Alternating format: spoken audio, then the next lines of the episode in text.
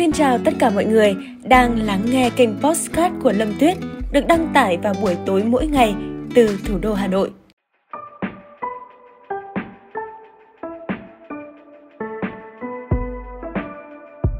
Xin chào mọi người, ngày hôm nay chúng ta sẽ cùng tìm hiểu câu chuyện về một ngôi làng được mệnh danh là bồng lai tiên cảnh của 24 gia đình.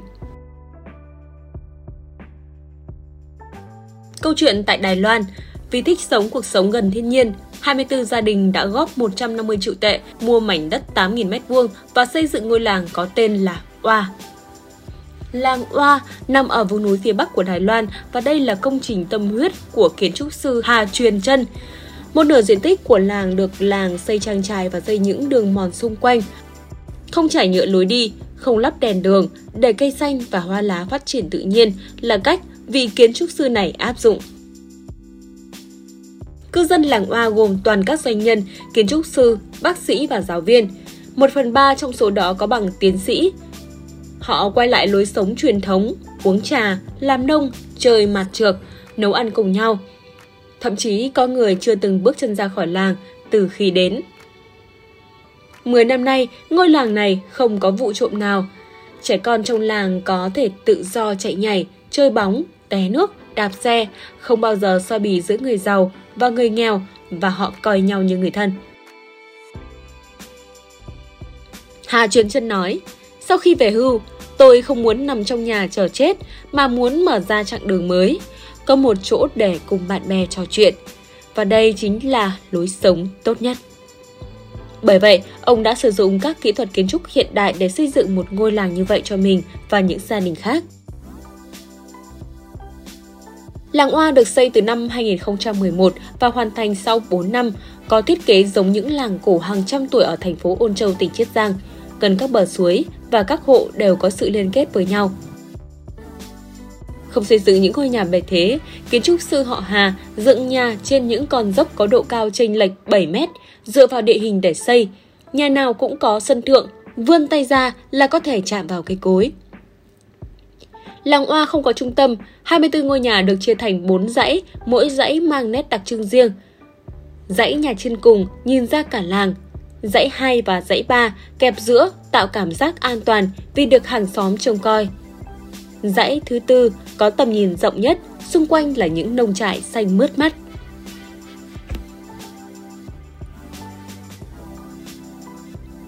24 ngôi nhà ở làng Oa tương xứng với 24 tiết khí trong lịch của các nước phương Đông như Thanh Minh, Hạ Chí, Mang Chủng, Thu Phân, Sương Giáng. Trong sân, mỗi hộ đều trồng những loại cây phát triển theo mùa tương ứng để người dân có thể cảm nhận được bốn mùa. Một con suối nhỏ chạy qua giữa làng, phân chia khu vực dân cư và trang trại nông nghiệp. Kiến trúc sư Hà đã quy hoạch một nửa diện tích đất để làm trại trồng hoa màu – những con kênh cổ dùng để tưới tiêu và những cây cầu gỗ đều được giữ lại. Kevin là người đầu tiên chuyển đến làng Oa sinh sống, căn hộ của ông có tên là Bạch Lộ, nghĩa tiếng Việt là nắng nhạt. Người đàn ông này từng làm trong lĩnh vực công nghệ, khác với những gia đình nghỉ hưu mới chuyển đến làng, Kevin chuyển tới đây khi còn trung niên. Nhà ông ở dãy nhà thứ hai, từ sân trước bước vào là phòng khách, Ngôi nhà được xây dựng dựa trên một sườn dốc, đi lên là phòng ngủ và các không gian riêng tư. Bước xuống là phòng ăn và vườn sau. Để thuận tiện cho việc tập luyện âm nhạc của con, Kevin đã đặt một cây đàn piano cổ điển và một cây kèn mộc cầm ở góc cầu thang. Không gian còn lại được quy hoạch thành phòng bếp và phòng ăn. Cây trong sân vốn là cây bưởi, nhưng khi mới chuyển đến, Kevin làm vườn chưa quen nên làm cây chết, phải thay bằng cây ổi.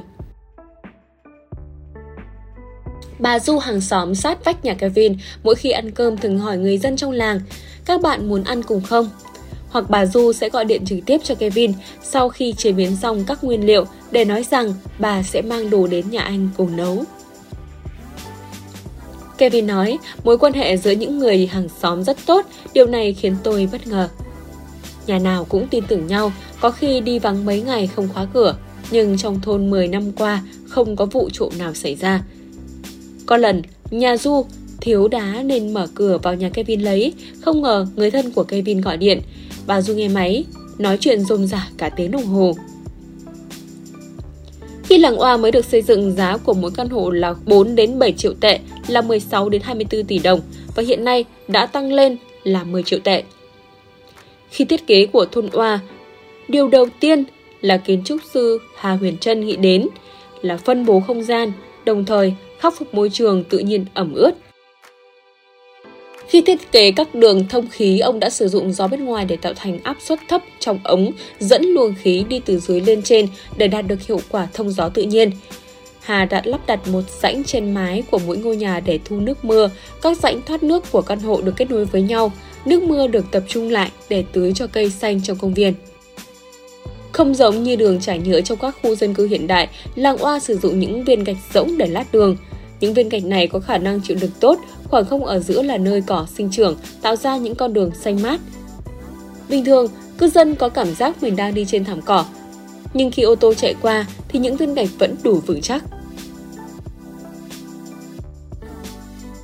Cây xanh và nước trong làng dùng để điều chỉnh nhiệt độ. Mùa hè, nhiệt độ tại làng Oa thấp hơn bên ngoài khoảng từ 2 đến 3 độ. Ngoài 60 gốc cây cổ thụ, ở đây còn trồng thêm 100 đại thụ mới. Người dân nói rằng nhìn thấy đại thụ giống như nhìn thấy nhà. Hệ sinh thái bên ngoài thôn Oa cũng được giữ nguyên. Môi trường nơi đây và 10 km lân cận không có gì khác biệt. Tạo điều kiện để côn trùng, chim muông kéo về. Để đảm bảo chế độ riêng tư cho gia đình, đồng thời giúp họ kết nối. Ông Hà đã sử dụng cây cỏ làm hàng rào ngăn cách. Vị kiến trúc sư này cảm nhận rằng để biến làng Hoa thành ngôi làng cổ trăm năm, điểm quan trọng nhất chính là tính kế thừa. Ông đã cho xây dựng một ngôi nhà trên ba cây cổ thụ, nơi đây để trẻ em thường xuyên vui đùa, khám phá. Còn phía dưới, người lớn tổ chức những bữa tiệc nhỏ hoặc tiệc trà đơn giản. Ngôi nhà cây này trở thành nơi gắn kết tình cảm giữa người lớn và trẻ nhỏ để mỗi đứa trẻ đều có những kỷ niệm đẹp khi nhớ lại thời thơ ấu.